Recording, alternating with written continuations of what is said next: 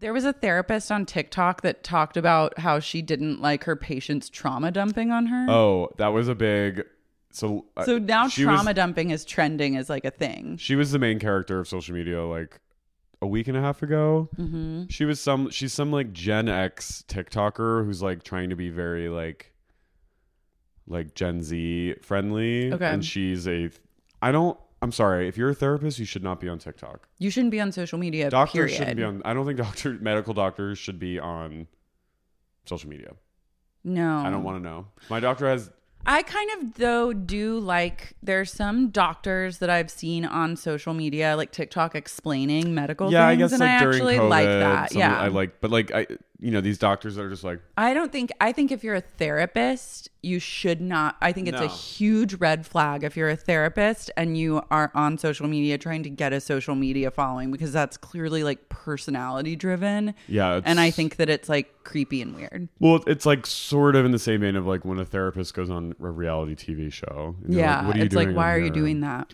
But um, she posted a video that she swiftly deleted and then made herself private. But she was like, it was some video where she was like, patient came in today, first time patient came in for a initial what are they called like the first Consultation. consultation appointment and she tried to she started trauma dumping on me and i said no no like not today not ti no time for that today like i can't handle that emotionally my threshold cannot handle that and i will not let you trauma dump on me and like We- and people were like yeah bitch yeah like don't let them violate your trauma and i was just like holy fuck This is a therapist. That's like so she- what you're supposed to do. And then people obviously like came for her, and then she was like, "I'm being bullied," and I'm like, "No, you're like a 45 year old with pink hair, and you're like, That's immediate no. yeah, you're like me. the Kyrsten Sinema of like therapist on TikTok. Like, shut the fuck up.